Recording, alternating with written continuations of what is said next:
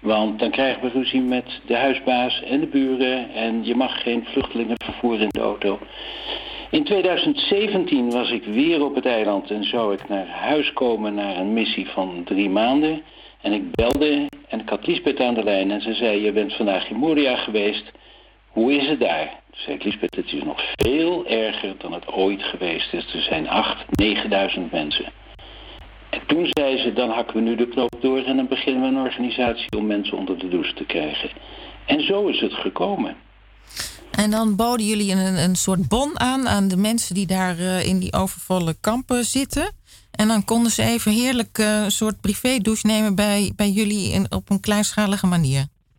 Ja, dat is zo. We hebben een uh, klein huisje eh, met drie douches. En we ontvangen ze daar. Ik ben er nooit, want het is een safe house voor vrouwen en kinderen. We hebben daar vrijwilligers die komen. Dat zijn allemaal dames. En die ontvangen ze. En daar kunnen ze ontspannen, ze kunnen onder de douche. Hun haren worden gedaan, eh, de haren worden gevlochten, nagels worden gedaan als ze dat willen.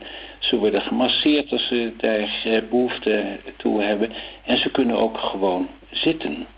Zitten in rust, niet in de ellende van het kamp en niet in de ruzies die er altijd zijn. Maar gewoon. Ze worden met hun voornaam aangesproken. En... Eh, kunnen dan weer even het gevoel krijgen dat ze ertoe doen, dat ze gezien worden en dat ze mens zijn. En hoeveel mensen hebben zo'n heerlijke douchebeurt al kunnen genieten door, door jullie inspanningen? Wij zijn begonnen in februari 2000, moet ik even te goed nadenken, 18. En we zijn dus uh, twee jaar en een maand bezig. En in die tijd hebben we meer dan 20.000 vrouwen en kinderen gehad. Nou, dat, dat, eh, dat is toch een heerlijke bijdrage die je kan leveren aan zo'n wanhopige situatie. En op dit moment ligt het helaas even allemaal stil, hè? Ja, de omstandigheden zijn zo dat het niet meer veilig is voor onze vrijwilligers en onze gasten om ze te vervoeren. En dus kunnen we het niet meer doen en hebben met pijn in het hart moeten besluiten om het huis dicht te doen voorlopig althans. En te bezien of de situatie verandert of dat we op een andere manier kunnen helpen. Ik ga donderdag aanstaan, dus over twee dagen, ga ik naar Lesbos toe uh, om zelf polshoogte weer te nemen. Mijn zus is uh, vandaag op het vliegtuig terug vanuit Athene. En ik neem het weer een tijdje over en dan kijken we wat we kunnen doen. Uh, dat zal voor shower power waarschijnlijk heel erg onder de radar zijn. Want alleen het feit dat je voor een vrijwilligersorganisatie werkt... is al zeer, zeer onveilig. Als ze dat weten. Kunnen luisteraars iets, iets, iets doen? Want je voelt je altijd zo machteloos als je dit soort nare verhalen hoort. Ja, luisteraars kunnen natuurlijk iets doen eh, door het verder te vertellen. Dat is al heel belangrijk dat de awareness, de, de, de kennis over het geheel eh, verspreid wordt. Eh, ik vind het jammer dat er bijvoorbeeld in het nieuws is gekomen dat er 10.000 mensen proberen eh, Griekenland eh, binnen te dringen als een soort invasie. En als je het over invasie hebt, die woorden zijn gebruikt, dan heb je het niet over mensen die vluchten, maar dan heb je het over soldaten. En ze worden dus nu aan de grens eh, gezien als indringers. En, en eh, waar we, Europa, zich tegen moet verdedigen. En desnoods met kogels en met traangas. Uh, Europa heeft 700 miljoen beschikbaar gesteld aan, aan Griekenland... om eigenlijk wapens te kopen en schepen om de kust daar te beveiligen. En dat, dat doet vreselijk pijn. Maar een lichtpuntje is gelukkig wel dat Merkel gezegd heeft... dat de kinderen wel al mogen komen. Kinderen zonder ouders, die mogen naar Duitsland komen. Ja, dat is geweldig. Dat is ontzettend geweldig. En ik uh, hoop dat deze keer andere regeringsleiders in Europa haar voorbeeld zullen volgen. Ik zeg deze keer omdat ze al een keer heeft gezegd... wir schaffen das. Leute, wir schaffen das. En toen heeft ze een miljoen vluchtelingen opgenomen. Niet als een staatsman, maar als een vrouw met een hart. En ze rekende daarbij op haar Europese collega's, maar die hebben er in de kou laten staan. Die hebben gezegd: oké, als jij dat wil, lekker dom, word je niet herkozen. Wij willen herkozen worden, we gaan dit soort dingen niet doen. Nou, laten we hopen dat meer mensen zich laten inspireren door eh, deze actie van Merkel. En mag ik tot slot nog heel even vragen, misschien kan je het heel kort zeggen wat jouw motivatie is om dit werk te doen? Ja, dat kan. Uh, mijn vader was een vluchteling en die is voor Hitler gevlucht. Als hij niet hier in Nederland geholpen was, dan was ik er niet geweest. Ik vind dat ik best wat terug mag doen. Hartelijk dank, Pieter. Oké, okay, Marjolein. Mooie dag verder.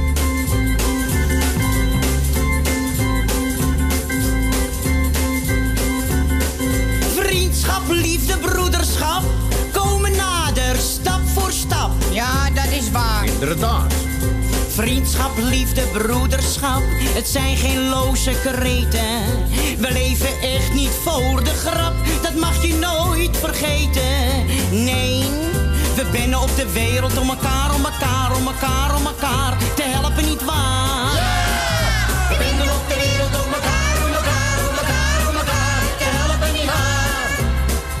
Help de Spanjaard en de die tussen ons verblijven.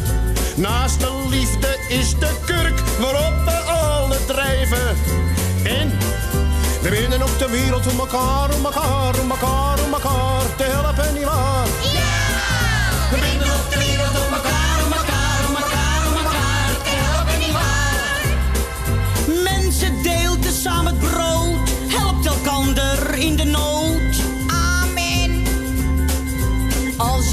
Buurman armoe lijkt, in stilte zit te treuren. Probeer hem dan met wat menselijkheid een beetje op te beuren. Oh, we benden op de wereld om elkaar, om elkaar, om elkaar, om elkaar te helpen, niet waar? We benden op de wereld om elkaar, om elkaar, om elkaar, om elkaar te helpen, niet waar? Leeft een vrouw in eenzaamheid, dan moet ge wel bedenken. Welk een vreugd je haar bereidt door haar een kind te schenken.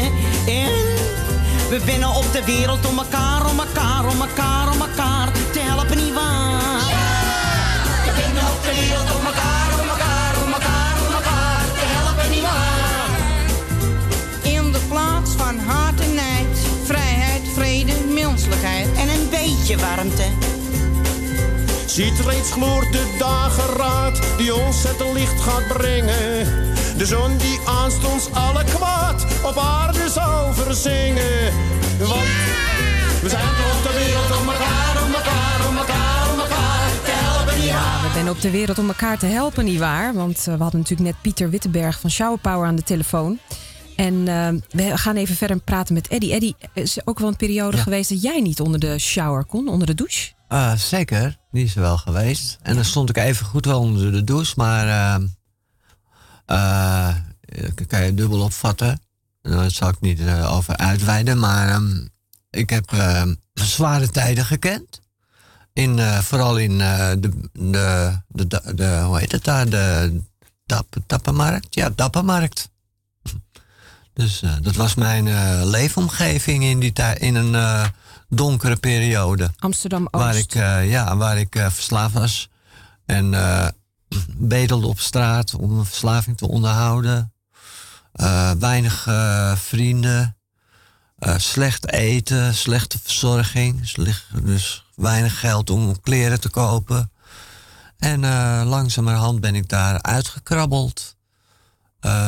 en kijk hoe, waar ik nu ben. Ik ben een zelfstandige ondernemer en uh, ja, jongen die uh, vol uh, ambitie zit, ambitieus en, en ja, geniet van alle mooie dingen die er in het leven te bieden zijn. Ja, je, je hebt inderdaad je, je leven aardig weer, weer op de rit. En je werkt bijvoorbeeld ook op een zorgboerderij in Zwaarshoek, Zwaanshoek. Ja. En um, we hebben een klein stukje van de podcast. Klopt. Waar, waar we even naar gaan luisteren. Oké, okay, doe maar. Je luistert naar De Verbinding, een podcast van HVO Querido. Een organisatie voor maatschappelijke opvang, beschermd wonen en dagbesteding. Ik ben Isham Eldewi. En ik ben Lies Schilp. Deze podcastserie bestaat uit afleveringen die ze in het Engels wel vignettes noemen. Geen klassieke verhalen dus, met een duidelijk plot, maar meer sfeerimpressies waarbij je de hoofdpersonen tussen de regels door leert kennen.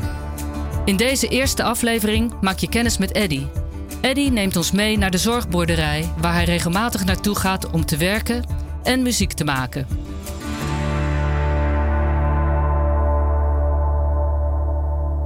Ja, met Eddy. Kort 20 minuten. Ja, oké. Tot zo. We zijn hier in het huis van eh, mij, mijn huis. We zijn hier in het huis van. Wat zeg je, Eddy? Vind je, je vindt jezelf plat praten? Ja. Je bent een echte Amsterdammer, of niet? Ja, nou, Ja. ik woon in Amsterdam, dus eh, je gaat het een beetje, je verleert het een beetje, je, je dialect. Ja? Ja. Want waar ben je oorspronkelijk geboren? Nou, ik ben in Amsterdam-Noord eh, opgegroeid. Blasmeer, die eh, omgeving. Oké. Hey, en waarom heb je meegedaan aan de serie, aan de podcast-serie? Nou, eh, ik, ik, ik, ik doe veel vrijwilligerswerk. Op het ogenblik doe ik weer heel ander vrijwilligerswerk. Maar ehm, in die toen deed ik eh, vrijwilligerswerk in Zwanshoek en ik vond het, dat het nodig was om het kenbaar te maken. Dus eh, ik vond een manier om dat eh, kenbaar te maken. En wat wilde je kenbaar maken? Nou, hoe, hoeveel mogelijkheden, wat er een mogelijkheid is als je, als je leuk, leuk met mensen om wilt gaan en een extra zakcentje erbij verdienen en eh, leuke dagbesteding, eh, vrienden om je heen, kennis om je heen, kennis opdoen, werkervaring. Dus echt de positieve kanten wilde je eigenlijk belichten. Ja, de ja dat al met al is dat wel positief, ja. En Ja. Ik, ik ben op het ogenblik ook eh, niet, niet ja, down of Ja, probleem of zo. je hebt, je hebt best wel een moeilijke tijd achter de rug, want je, Ja. je moeder is net overleden. Ja, daar, daar, dat, is, dat klopt. dan is Daarom slaap ik slecht. Extra knap dat je niet Ja. down bent eigenlijk. Nee, maar ik slaap ook heel slecht. Ik eh, heb vannacht weer heel slecht geslapen. En eh, dat zal nog wel een paar nachtjes zo blijven. Ja. Maar eh, En heb je dan Klopt misschien een pers- hele persoonlijke vraag dit, maar ehm, heb je dan ook wel sneller de behoefte om weer een beetje die neerwaartse spiraal in te duiken? Ja, ja, ja dat, eh, dat, dat, dat heb ik inderdaad soms wel. Maar eh, dat, dat, dat, dat vind ik geen onaangename ervaring. Eh, alles moet je ervaren in het leven, ook de, de harde kant. ja, het kan gewoon niet. Ik kan me niet permitteren om, om drugs te gaan gebruiken. Nee. En wat houdt je dan zo op de been? Ehm, nou, eh, ehm, ik, eh, ik probeer eh, mijn medi- medicijnen op tijd te nemen. Ik ga naar de poli in de Elisabeth Wolfstraat. Dan krijg ik een dosis onderhoud. En muziek, hè? En muziek, ja, muziek heb ik bij me. Ik heb iets meegenomen, een, cd'tje van mijn vader. Vertel. En mijn vader, die had. Ik heb een paar cd'tjes eh, meegenomen van mijn vader. Niet bij me, maar die heb ik thuis liggen. En dat zijn eh, cd'tjes van Chet Baker tot eh, John Coltrane en Stan Getz. En ik heb bij me John Coltrane heb ik bij me. Ja. En dat, die muziek die, doet, die spreekt mij aan op het, op het moment. En daar word je blij van. Ja. Dan gaan we even naar luisteren. Wie weet, wie weet worden wij ook wel heel erg blij. Oké, luister maar.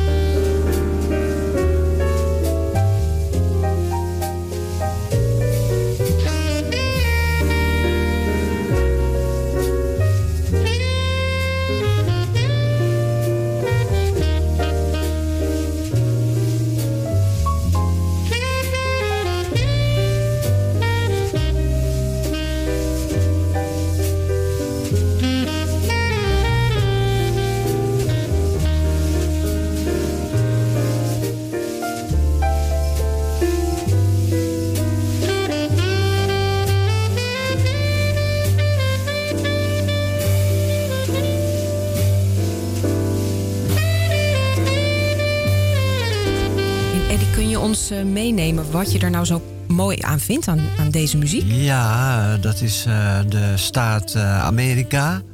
Eh, dus het, het continent, het grote continent aan de overkant van de oceaan. Ehm, zwarte sol. Ehm, ja, en wat, er, wat er nog... Drank, drugs, ehm, van alles. Je vader vond het dus ook heel mooi. Ja, mijn vader die, eh, vond dit ook heel mooi. Jammer genoeg iets te weinig. Maar ik heb net een paar eh, mooie cd'tjes eh, uit het rek kunnen pikken. Toen hij niet meer eh, leefde. En eh, die liggen nu bij mij thuis. En eh luister wel eens af en toe naar. Dus het geeft ook een herinnering aan je vader als je dit hoort. Mm, Ja, ja. En speel je zelf een instrument? Ik speel gitaar. Ah, kijk. En ik heb twee Fender gitaren thuis. Stratocasters. Uh, Telecasters bedoel ik.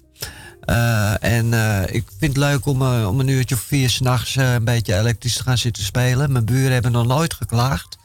Maar ik, ik, ik vind elektrisch hoeft ook niet. Ja, ik, ik hou meer van een touch. Het hoeft niet, je hoeft niet je buren lastig te vallen ermee. Maar wij hebben hier onze eigen Jost uh, Oosterbaan in de studio. Maar die Heel heeft dan mooi. wel geen elektrische nu nee, bij maar zich. hij heeft een mooie woever heeft hij bij zich. M mooie akoestische gitaar. Jost, zou jij ons uh, willen verblijden met jouw uh, mooie akkoorden? Ja, is goed. Uh, ik zal proberen om de buren niet lastig te vallen. Uh, nee, maar dat heb ik geen last. Uh, wat ik ga doen, dat is een, een, een liedje wat over samen gaat. En ik denk dat dat toch wel een beetje de rode draad is die door de, deze uitzending heen loopt. Samen staan we sterk.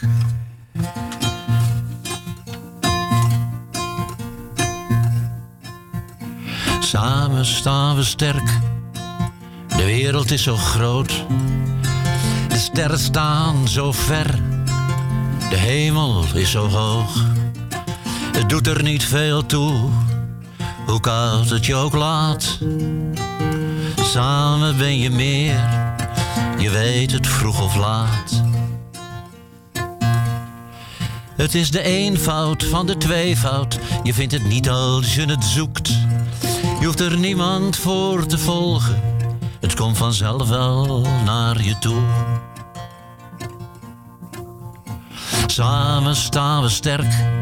Ik heb het nooit geloofd. Hield alles op een afstand en woonde in mijn hoofd. Tot ik werd overvallen door een storm op volle zee. Ik ben eruit gekomen, maar ik kon het niet alleen. Het is de eenvoud van de tweevoud. Je vindt het niet als je het zoekt. Je hoeft er niemand voor te volgen. Het komt vanzelf wel naar je toe. Het ligt onzichtbaar in jouw handen. Het is een godsdienst zonder kerk. Het is een volkslied zonder woorden. Samen staan we sterk.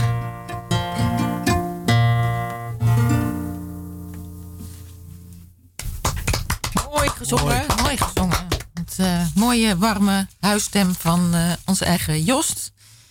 Um, voor wie geïnteresseerd is in de podcast De Verbinding, waar Eddy dus aan meedoet, die, die kan dat beluisteren. We zullen een link zetten op onze eigen site www.radiosteunkous.nl.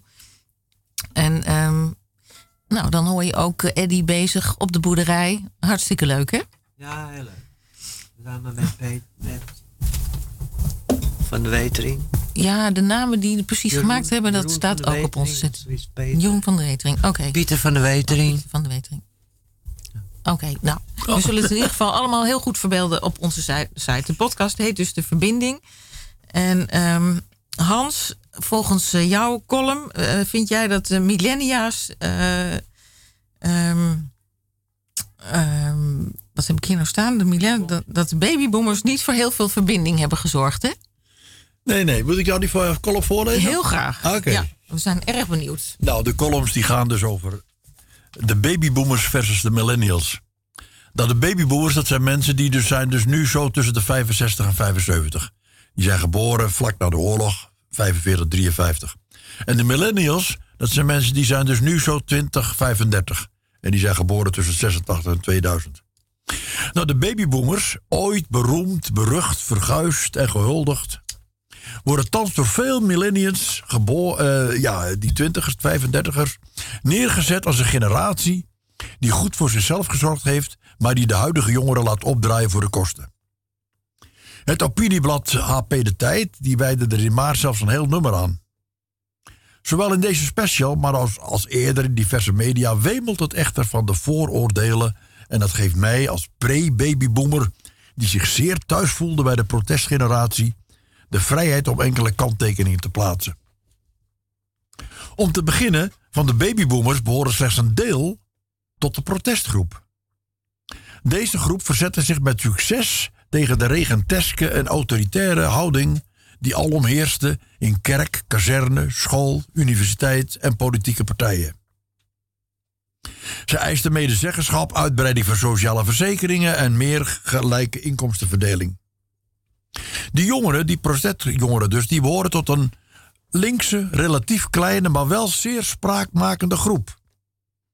En hun succes was vooral te danken aan het feit dat rechts-Nederland er geen antwoord op had. Op hun vragen en eisen. De groep die eiste deze veranderingen zeker niet alleen voor zichzelf op, maar ook voor de volgende generaties. De golf van verzet echter eindigde in de jaren 80. Met als hoogtepunt de massale vredesdemonstraties in 89 en 83, gevolgd door een handtekeningactie in 1985, ondertekend door 3.750.000 Nederlanders. De rechtse kant van Nederland, die eerder geen antwoord wist, had ondertussen niet stilgezeten. Babyboomers die altijd al met misnoegen hadden gekeken naar de protestgolf, die grepen nu hun kans en samen met de gevestigde oudere politici gebruikten zij het budgettaire probleem van de overheid als rechtvaardiging voor het afbreken en naar beneden bijstellen van sociale wetten. De bezuinigingskabinetten van Lubbers, Balkenende, Kok en Rutte, die vanaf midden jaren 80 het beleid voerden, verwierpen het saamhorigheidsgevoel van de protestjaren van de jaren 60 en stelden dat tegenover het individualistische denken van ieder voor zich en niemand voor ons allen. En nu zitten we dus in een maatschappij waar met name jongeren en hun inkomen bij elkaar moeten schrapen via afroepcontracten, ZZP-constructies en voor wie huisvesting een groot probleem is. Bovendien zitten we vergelijkbaar met de linkse protestjaren nu met een kleine, spraakmakende, maar deze keer zeer rechtse groep. Die ook zijn succes dankt aan het feit dat nu links Nederland geen antwoord heeft. Terecht dat millennials boos zijn. Ze richten hun boosheid echter aan het verkeerde adres. Niet de protesterende babyboomers zijn de oorzaak van hun situatie, maar de anti-protestgroep. Tot slot nog één verdienste van de babyboomers, protestgroep of anti-protestgroep, waar weinig over geschreven wordt. Dat is het feit dat zij een rampzalige overbevolking in Nederland hebben voorkomen. Tegenover hun ouders, die gemiddeld vijf kinderen kregen, hielden zij het bij twee. Volgens een demografische voorspelling in de jaren 50 zou Nederland, als het gemiddelde van vijf was gebleven, die zou Nederland nu in het jaar of in het jaar 2000 al 21 miljoen inwoners tellen. Dankzij de beperking tot twee van de babyboomers waren dat er in 2000 slechts 15 miljoen, oplopend naar 17,5 miljoen nu. Dus hoera voor de babyboomers en millennials. Wend je protest naar de juiste adres en zorg voor jezelf.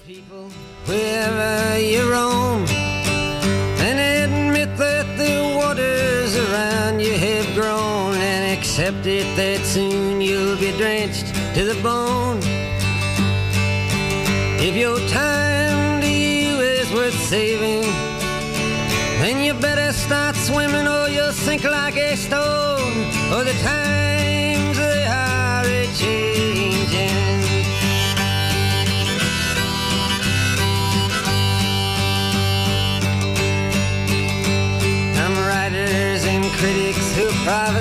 With your pen.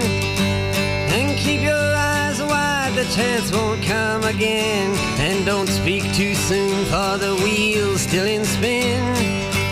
And there's no telling who that it's naming. Was the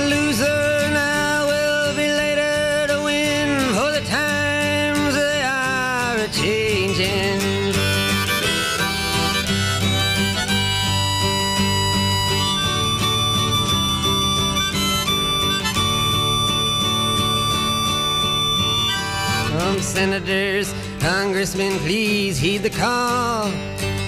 Don't stand in the doorway, don't block up the hall, for he that gets hurt will be he who has stalled.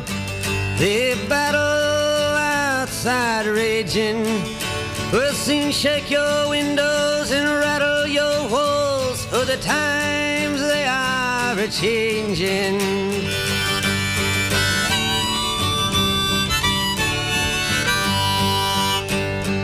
Mothers and fathers throughout the land.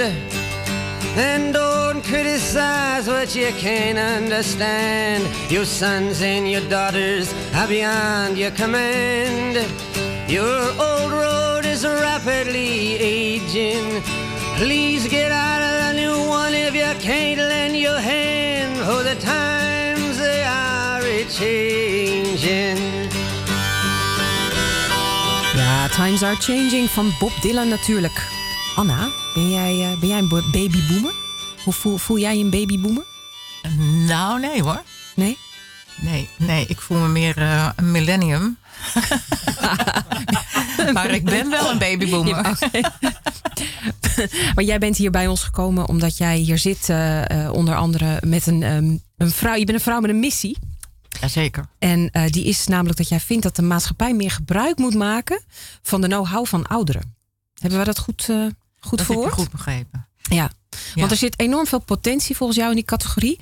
En daar maken we eigenlijk een beetje te weinig gebruik van, zeg je. Ja, ik vind, eh, er, zijn een, er zijn een heleboel mensen natuurlijk gepensioneerd. Op hun 65ste van mijn generatie dan. En 67 dan nu. die eigenlijk eh, nou ja, nog heel veel kunnen. En heel veel ervaring hebben opgebouwd. En daar eigenlijk weinig eh, gebruik van, eh, van maken. Of kunnen maken. Behalve in het vrijwilligerswerk natuurlijk. Maar lang niet iedereen weet dat of doet dat of durft dat of wat dan ook. En ik denk dat er veel meer mogelijkheden zijn. En ze zijn, ik weet niet hoeveel hoor, mensen die vrijwilligerswerk doen. Maar ik vind toch, er zijn er nog veel meer. En mensen hebben potentie. En je vind je dat de mensen daar zelf geen gebruik van maken? Of vind je dat de maatschappij daar niet zo voor open staat? Nou. Of misschien wel beide? Ja, ik denk beide. Ik denk, beide. ik denk dat er veel meer in zit. En dat er ook bijvoorbeeld een mogelijkheid eh, kan zijn om mensen nog even wat, eh, wat meer te helpen met een opleiding bijvoorbeeld. Of eh, met, een, met, met wat eh, bijlessen enzovoorts. Misschien eh, op een wat, wat hoger niveau te krijgen. Want er zijn wel veel vrijwilligers die koffie schenken en die boeken rondbrengen. Maar die echt iets, iets doen waardoor het leven van anderen verrijkt worden. Zoals jij Wordt. met die schrijfcursus. Ja, bijvoorbeeld schrijfgroep, eh, rouwverwerking, dat, dat- die dingen. De les aan allochtone vrouwen, tenminste les. Want heeft het jou geholpen om ehm, meer voldoening te krijgen door iets te geven aan anderen? Ja, zeker. Kun je, kun je dat eens eh, in, ver- uitleggen wat je, wat je precies gedaan hebt? Nou, ik ben ehm, begonnen, ik was weduwe geworden en ik was, kwam uit het onderwijs.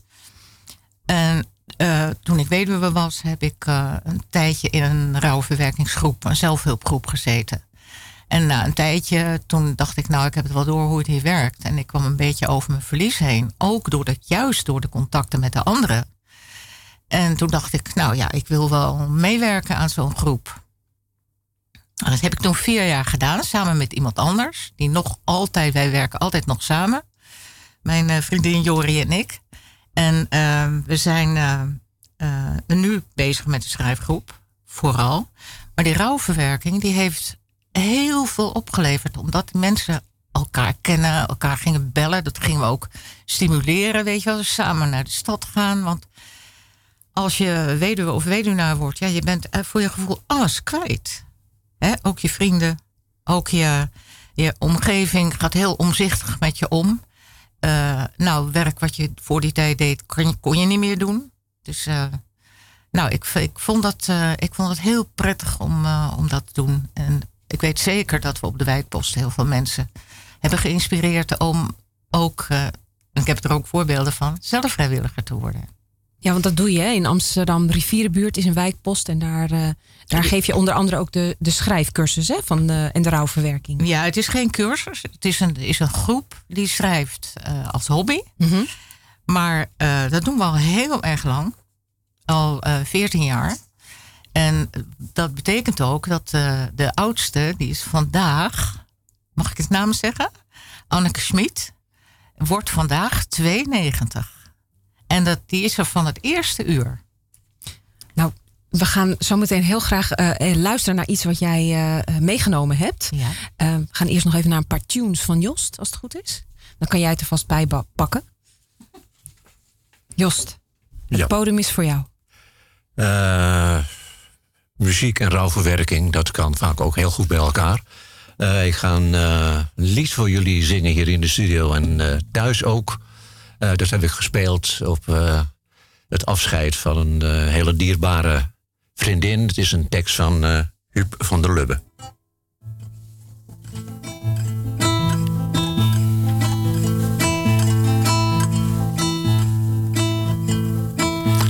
Kan ik iets voor je doen? Kan ik iets voor je zijn? In dit wrange seizoen met zijn kruipend venijn. Kan ik iets voor je zijn? Met een blik, een gebaar, met een arm om je heen of een hand in je haar. Kan ik iets voor je zijn in je grote gemis? Omdat je wie je zo lief had er nu niet meer is. Kan ik iets voor je doen met een blik en een woord? Wat doe denken aan toen, dat je even weer voort. Is er iets wat je wilt, wat je stilte verstoort? In het kaal en het kil, wat je graag van me hoort? Is er iets wat ik doen kan, wat je helpt in de pijn? Dat iets voor je betekent, zal ik graag voor je zijn. Kan ik iets voor je doen, misschien een lied, een gedicht, dat je wanhoop benoemt en je last iets verlicht? Waar je droevig van wordt, maar toch huilend om lacht, dat je dagen verkort en je nachten verzacht. Is er iets wat ik doen kan, wat je troost je verdriet? Want straks moet je weer verder, ook al wil je nog niet. Is er iets wat ik doen kan, wat je helpt in de pijn? Wat iets voor je betekent, zou ik graag voor je zijn. Kan ik iets voor je zijn, een soort arm om je heen, zodat je iets minder schrijft? En je niet zo alleen.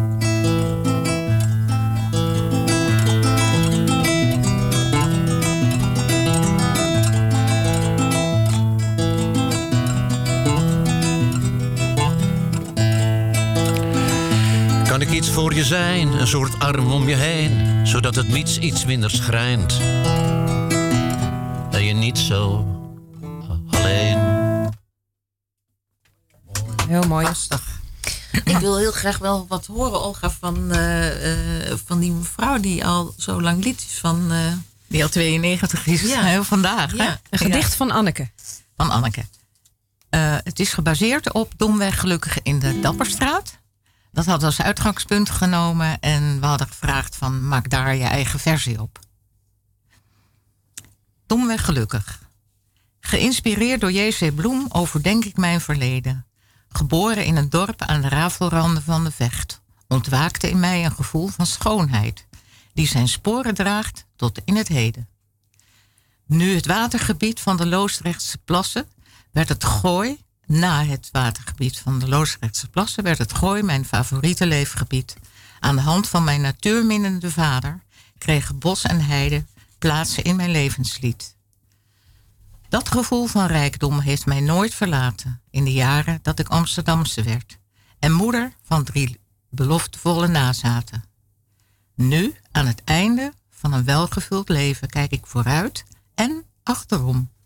Wat het leven mij aan liefde heeft gegeven, overtreft de ongemakken van de ouderdom. En die laatste zin, die vind ik echt, eh, die, die resoneert nog even na. Ja, mooi hè? Ja. Herken jij dat ook? Ja, het is heel belangrijk of je een vervuld gevoel hebt over je leven als je die leeftijd hebt, denk ik. Want het is als je allerlei dingen gemist hebt en niet gedaan hebt en eh, toch het initiatief niet durfde te nemen tot eh, dingen doen omdat je of bang was of dacht dat je niet voldoende waard was of wat dan ook. Eh, ja, als je dat allemaal gemist hebt, dan heb je een heel onvoldaan gevoel. Terwijl eigenlijk iedereen in die groep zegt: Ja, ik heb een voldaan leven. Net Niet dat je zo gelukkig bent hoor. Nee, dat vond ik wel mooi wat Eddie net zei. Want er horen natuurlijk soms ook minder leuke kanten bij. Maar die moeten ook beleefd worden. En eh, zo is dat. En als we nu mensen hebben die luisteren en die denken... nou, ik heb eigenlijk ook wel het een en ander te melden... maar ik heb er nog nooit iets mee gedaan. Wat kunnen ze dan? eh? heb jij een eh, idee, Anne?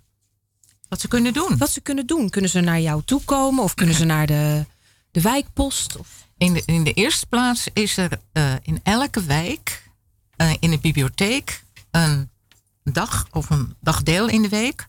waar je deel kunt nemen aan een groep voor ouderen. Nou, dan heb je een heleboel dingen in één keer gevangen. Omdat je natuurlijk, je hebt boeken, je hebt allerlei eh, informatiemateriaal, je hebt kranten, je kunt er koffie drinken, je kunt er andere, anderen zien. En er is een programma. Dus dat is in de eerste plaats wat je kunt doen. Dan, blijf je in je eigen wijk. En verder zijn er, eh, zijn er de wijkposten, er is maatschappelijk werk, er zijn eh, buurthuizen. En dan kun je altijd aankloppen om, eh, of om iets mee te doen, of, eh, of deelnemer zijn dus, of iets begeleiden. Of beide. Kijk, ik ben van het een in het ander. Hè. Ik ben ook in de bibliotheek lid van die groep. Dat is een enige groep. En een andere keer ben ik ook weer begeleider. Dat is ook leuk. En die schrijfclub die werkt dus zo dat jij opdrachten geeft aan de deelnemers. Van, eh, of hoe kan je een voorbeeld geven van een opdracht waarmee dan de deelnemers eh, thuis moeten gaan? eh, Ja, ja, ja, zeker. Nou, ehm, we hebben, om te beginnen doe ik niet meer altijd die opdrachten. Omdat het, ik, ik heb het 14 jaar gedaan, of 12 jaar, zeer consequent, om de week. Ehm, nu zijn we eigenlijk in zo'n stadium dat we eigenlijk allemaal opdrachten kunnen bedenken. En dat doen we ook. Ehm, en wat was je vraag ook weer? Wat voor soort opdracht geef je dan? Oh bijvoorbeeld? ja, Waar dan mee bijvoorbeeld, bijvoorbeeld ehm, er is een prachtig gedicht van eh, Judith Hersberg. En dat heet Hiernamaals. En eh, dat heb ik als uitgangspunt genomen van, nou, mag ik het gedicht ook nog voorlezen? Het heet Hiernamaals. Als ik nadat ik dood ben nog ergens rond mag dolen, laat het dan op de markt zijn. In geur en kleur. En mag die markt dan open zijn, onder de blote hemel? En mag ik dan, als vroeger met mijn moeder, zo'n puntzak hete friet met veel zout uit zo'n gebutste strooibus met haar delen? En daar hebben we toen de opdracht aan eh, verbonden. Schrijf een verhaal over jouw geliefde plek naar aanleiding van de oefening. Die staat er dan ook nog ergens in. Haal de essentie eruit en schrijf een gedichtje zoals dat van Hertzberg. Ik hoop dat jullie niet overvraagd voelen, maar je weet, niets hoeft, alles mag. En jij hebt het zelf gedaan, hè? Jij hebt dat eh, gedichtje toch na die opdracht zelf uitgevoerd. Dat weet ik niet meer. Ja, die Ja? staat eronder. En dat vond ik juist zo knap. Eh, dit is deze. Nee, dat is een andere. Nee. Anders gaan we eerst even luisteren Ja, naar een muziekje en dan kan je nog even kijken.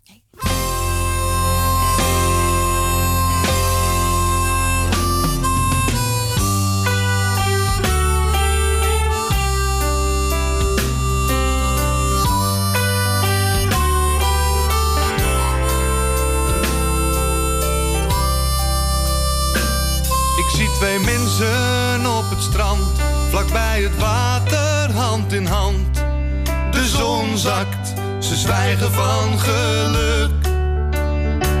Ik ken haar net, want dat ben jij. Ze lacht naar hem, hij lijkt op mij. Maar dat kan niet, want ik maak alles stuk.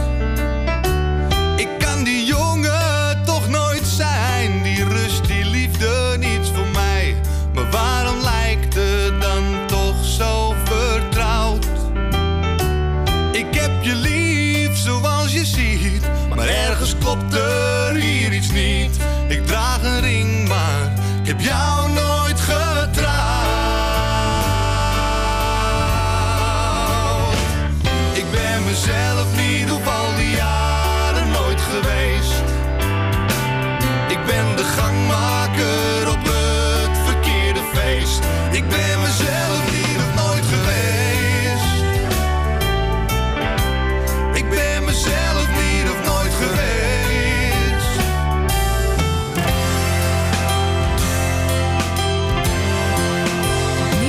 geweest van Acta en de Munnik. Maar eh, Anna heeft ondertussen een eh, mooie limerick voor ons gevonden. Anna, kan je die eens voorlezen aan ons? Ja, het zijn er eigenlijk twee. Naar aanleiding van de eerste heb ik zelf een limerick geschreven. En de eerste limerick is van Godfried Bomans. En dat is jaren geleden, maar ik kon hem onthouden omdat hij zo mooi in het ritme is. zit. Ja. Een dame woonachtig te Velp beviel van een krachtig gewelp nadat zij bij Elst door een leeuw was omhelst en te laat had geroepen: Help, help. en toen heb ik er zelf van gemaakt. In Amsterdam woonde een dame, die zat maar steeds bloot voor de ramen. Maar de man zei toen: Vrouw, je ziet straks blauw van de kou. En rillend moest zij dat beamen. Eddie, ben jij een eh, dichter? Of zou je, zou je kunnen dichten? Weet ik eigenlijk niet. Want als je, Eh, je hebt wel prachtige muziek waar Ja, je... ik verzamel wel lyrics, dat wel. Maar ook een beetje minder nu, maar eh, ik denk het wel. Ik denk dat er wel een dichter in mij schuilt, ja. Ja, hè, toch een soort Ja. poëet heb ik toch Ja. gezien in jouw ogen. Ja. Ja. Het blijft heerlijk om met taal bezig te zijn. En dat kan ook eh, je gezondheid helemaal verlichten. Mm. Dus ik vind het echt hartstikke leuk dat we zo'n talige uitzending hebben met het luisteren naar een, een podcast. Daar heb je ook taal voor nodig. Of Mm. Ja. deelnemen aan zoiets leuks als wat Ja. Anne doet. Die mooie column van, van Hans. En Ja. natuurlijk dan weer de muziek van Jost. Mm. Zo is dat. Zo is dat. Gaan we nog luisteren naar Jost eigenlijk? Lijkt mij Jost? wel, lijkt me wel. Maar misschien moeten we dan daarvoor nog heel even alvast afkondigen. En kunnen we zeggen... We hebben nog heel veel tijd. Oh. We gaan toch luisteren naar Jost, begrijp ik? Ja. Jost. U vraagt, wij draaien. Eh, we zitten hier in het linkse hoekje, hier in de studio. eh, als babyboomers. Nou ja, een pre-babyboomer, het is Hans en ik ben een echte. En eh, ja, je kunt natuurlijk alweer over de coronavirus beginnen. En daar maakt iedereen zich druk over in Nederland. Alleen we maken ons minder druk om het milieu. Want we willen gewoon 130 blijven rijden. En we willen barbecuen. En dat soort dingen. Dus eh, eigenlijk een eh, milieuliedje. eh, van een groep die heette Credence Clearwater Revival.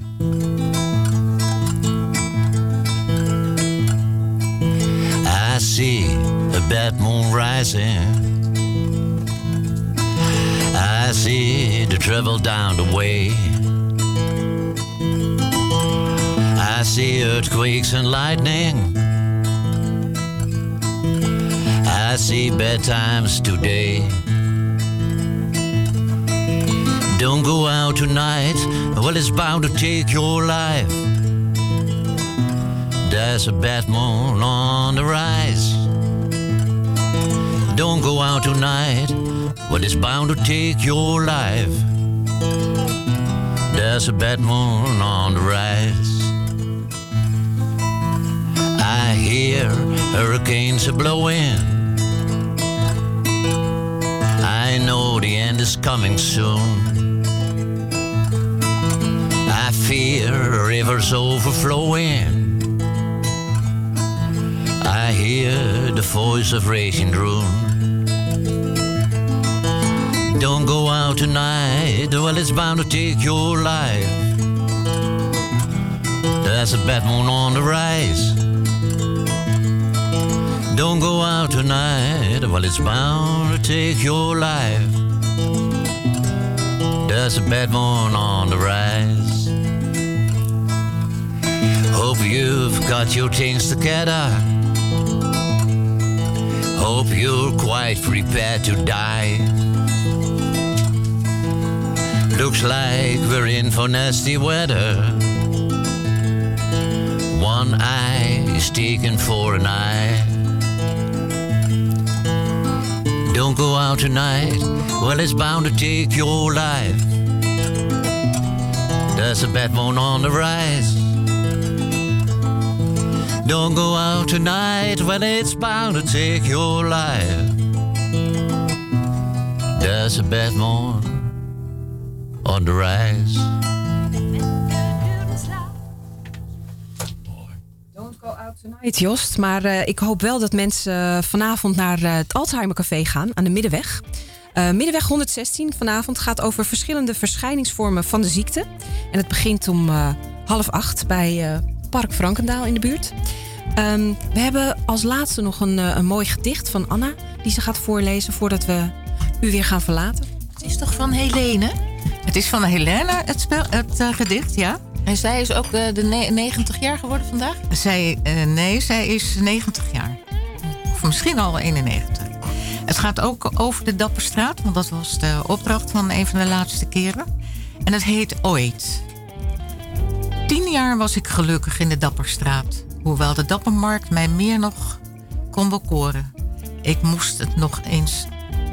ik moest het nog eens kunnen zien en horen. Wil dromen dat die groenteman nog steeds bestaat. Zijn dode commise, gulden liesjes, conferentie, Granny Smit, blauwe pruim en goudernet. Zijn spelling ging niet over de vaderlandse grenzen. Hij bleef eenvoudig en hij werd nooit afgezet. Daar op de markt was het, was het ook een ladderatelier. Een uitkomst voor je dure nylon kousbenen. Een dubbeltje per ladder, van je knie tot aan je tenen... was evengoed nog wel een aanslag op je portemonnee. Ik spreek van meer dan 60 jaar geleden. We, meten tegenwoordig met een heel andere maat. De groenteman van toen, reeds lang overleden. Ooit was ik domweg gelukkig in de Dapperstraat. Hartelijk dank Anna. Hartelijk dank Eddy voor je komst. Hans en Jost. En natuurlijk Pieter Wittenberg aan de telefoon.